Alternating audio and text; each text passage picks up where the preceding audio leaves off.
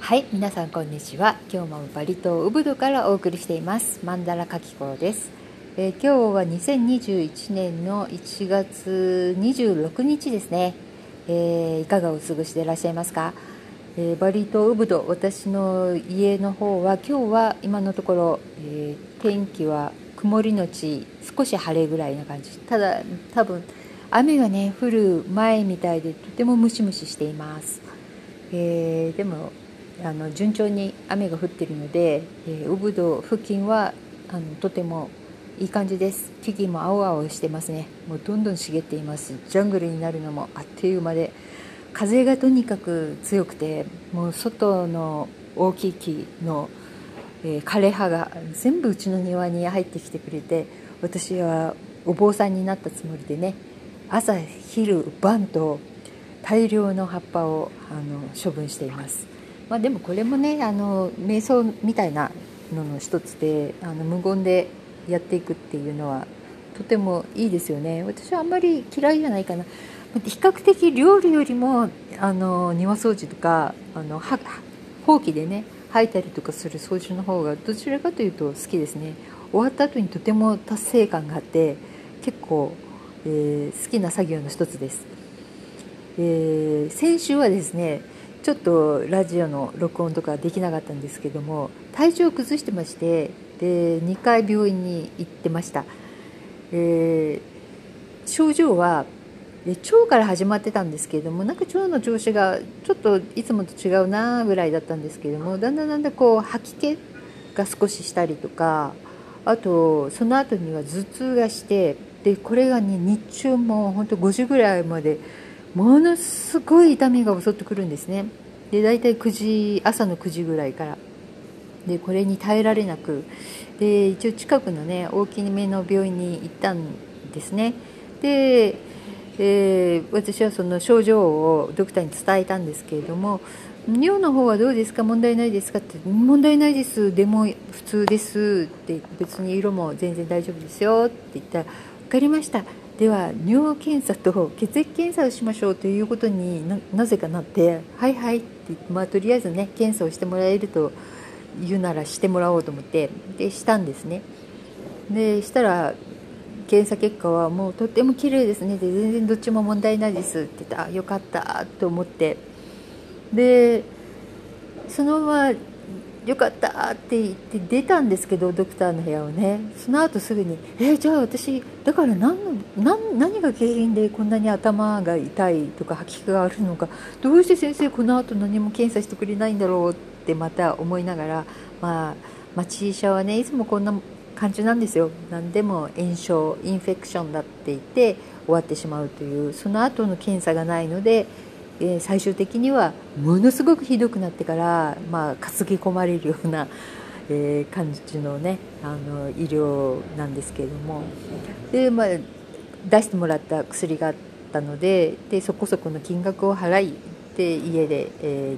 ー、薬をね飲み始めたんですが次の日になっても次の日になってもどんどん日中ひどくなり。でうんこれはちょっと日曜日挟むときついかもと思ってでかかりつけの、えー、お医者様が1時間ぐらいここから車で走ったところにいるんですけれどもその先生を求めて、えー、行ってきました。で2度目のお医者さんになりますけれどもやっぱり、ね、あのスペシャリストといって、えー、その、え内科医といってももう内臓系とかそういったものをやってくれる先生で、え行って薬を出してもらってそれだけでもう次の日にはかなりの回復。そして今日昨日ともう普通の生活ができるまで来ました。私が思うにこれはもしかして片頭痛というやつかなって少し思ったんですけども、まあ、腸はね多分あのちょっとビールを毎日料理しながら飲んでてからそのせいもあるかなって思ったんですけどもあと腸風邪っていうのが今結構バリンの方で流行ってるっていう話も聞いたのでであとはですねこう9時朝の9時から夕方の5時ぐらいまでひどくて6時ぐらいになるとピンピンしてるんですよ。で夜中に頭痛で起きるとかもなくてうんこれはなんか日中っていうことは日差しかなと。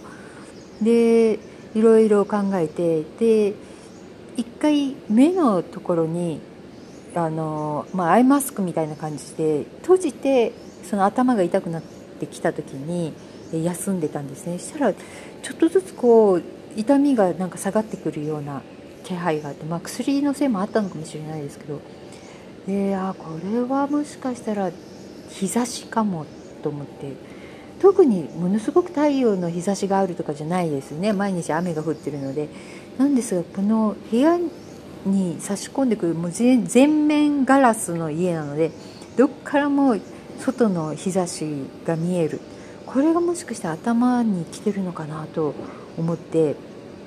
で家の中でもその後からあのサングラスをかけたりとかするようにしてみたんですけどかなり減りましたね。っていうか今ほとんど、まあ、ちょっとドクドクとする時はあるんですけども、まあ、あの比較的普通の生活ができるようにまであの戻りました。本当ほっとしてますけれども。でもこの間に私はちょっとあのワークショップといって曼荼羅のね、えー、教えるあの仕事仕事というか作業があったんですね、えー、友人がウブドで、えー、ホテルというかあの宿泊をやっていてそこにやはりお客様がね今来れない時期なので、えー、この時期なのでできることということでワークショップをやって、えー、ここ今、えー、バリ島にいる在住者日本人の人たちを楽しく、えー、して楽しい時間をウブドで過ごしてもらおうという企画があったんです。でそれで私はマンダラワークショップをしてあの皆さんにねあのマンダラ家で描いたりとかできるように、えー、する機会をね設けようという、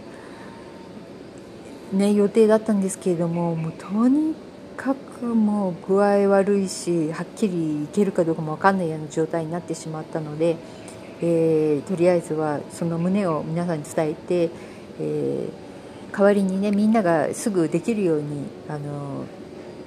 材料というんですかこう紙とかそういったものを全てあのサンプルとかね、えー、お届けしてで最悪の場合は Zoom でやろうということで Zoom のこうテストとかもやってたんですけどもなんせ日中の、え、ワークショップだったのでちょうど頭が痛くなってきた頃2時とか3時とかになのワークショップだったので、え、断念ということで今回は参加がねできなかったんですけれども、まあ、あの皆さん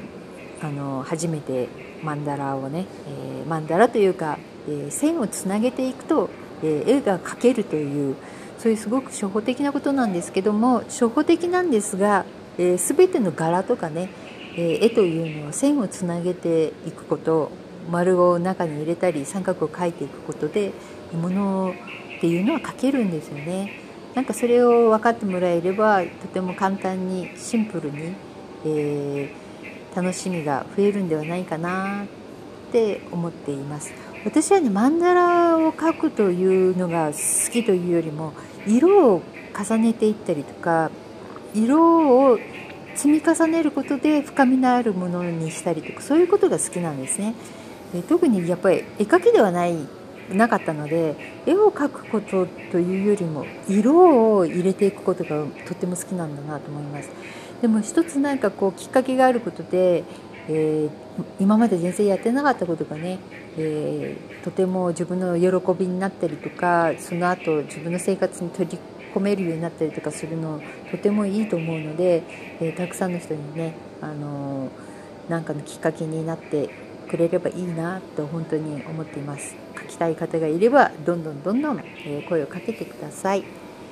え、というわけで、え、私は、先週はダウンしていました。皆さんはいかがでしょうか、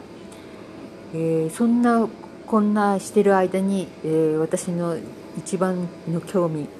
えアメリカ大統領選すでにねあのおじいちゃまがねあの座にはついたようですけれども、まあ、大統領として、えどういう形の位置づけに本当はなっているのかっていうのは、まあ、あの今の時点ではね、えー、未知の世界ですけれども、え今日はビッグニュースで、えー、トランプさんの方が新しい、あの動きを見せたということで、えちょっとワクワクしております。で今日はねあの午前中に、えー、タケノコが来たんです私多分ねバリでバリに来てから20年以上経つんですけどもタケノコを食べるのって多分今回2回目だと思うんですね。前買った時はもう茹でてあるものすごいベイビー、えー、バンブーみたいな感じで。で、まあ、それもとても美味しかったんです。スーパーで買ったんですがもう多分15年ぐらい前かな。で今回は友人から、えー、来た情報であの取りたてのねたけのこがあるのでもしよかったらっていう話。いやもちろんあの自分で茹でたことないけどあのネットで見るから分けてっていうことであのさっき持ってきてもらったんですね。1キロでだいたい360円とか70円ぐらいなのかな。もうすごい新鮮ですごく綺麗な、えー、たけのこでした。それと彼女のところ一緒に住んでいらっしゃるあのバリ人の家族があのおうどんを手打ちうどんを売ってるんです。なのでその手打ちうどんたまにあの頼むんですけれどももう一緒に持ってきてもらってで今日の夜は、えー、たけのこを湯がいてあとは、えー、冷やし手打ちうどんを食べようと思います。うちの息子が大好きなメニューですね。ちょっと主人はねあの手打ちうどんだとこう太すぎるのかな？なんかちょっと固めなんですね。なのでこう、うん、あんまりすごく好きではないみたいですけれども私と息子はもう大好きで、えー、いつも楽しみにしている、えー、メニューの一つです、まあ、自分でねできればいいんですけどやっぱりプロがプロというかその道をねちゃんと、えー、根気よく続けてる人たちっていうのはもうあっという間にプロのように上手くなりますよね、えー、全てはなんかそういうことなんじゃないかなと思います。よく主人にも言うんですけどやっぱり一番難しいのっていうのが続けること。で続けることができれば自分が持っている力才能っていうのは必ず開花できるんじゃないかなっていう。私はいつもなんかそういうことを思い出します。どっかでね多分読んだのかな本かなんかで。あの1%は才能だけれども99%はその続けるという力だっていうふうになんかまあ言葉違うと思うんですけども、えー、読んだことがあって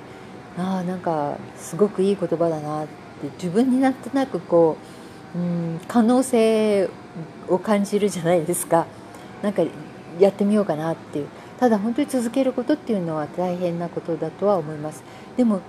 どうしてもこれってなんだか本当好きなのかどうか分かんないけど続けてるんですよねっていうことって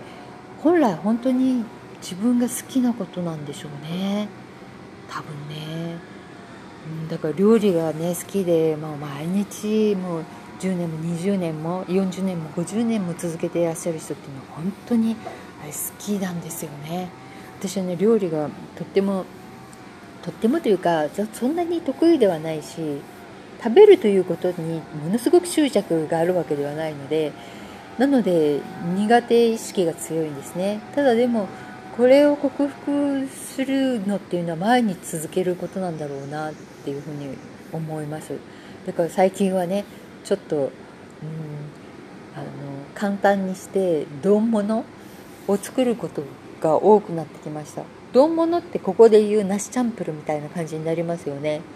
で結構なんか食材とかも少なく済んですごく節約になるのかなとか最近思うようになってこれっていいかもって。子供もなんか好きなものだけを食べないでやっぱり少しずつだけどその中に野菜のものピーマンの炒め物があったらやっぱりそれ少しだし自分の分だから食べたりとかしてるみたいだし。で、まあ、こういう食べ方もいいかなと思って最近はね丼の中に丼の中にご飯を持ってでそこにこうお肉とかお魚とか野菜とかお魚はほとんど出ないですねあのお肉と野菜と、えー、なんか天ぺとか豆腐とかなんかそういったものを適当にこう入れてボンとそれだけを出すみたいなあとはトマトのざく切りとかきゅうりのざく切りをうちはドレッシングをかけないのでそのままドンと。えー、もうそんなざっくりとした、えー、手抜き料理ではありますけれどもでも手抜きって必要ですよね。どっかでやっぱり力を抜きながら、えーやっていかないと毎日っていうのはやっぱり大変だろうなと思う、まあ、そのうちあの皆さんに食べさせられるぐらい、え、料理がうまくなればいいなっていうふうに思っています、え、今日も、えー、こんなとこですね、えまたお会いしましょう。今日もありがとうございます。失礼します。さようなら。バイバイ。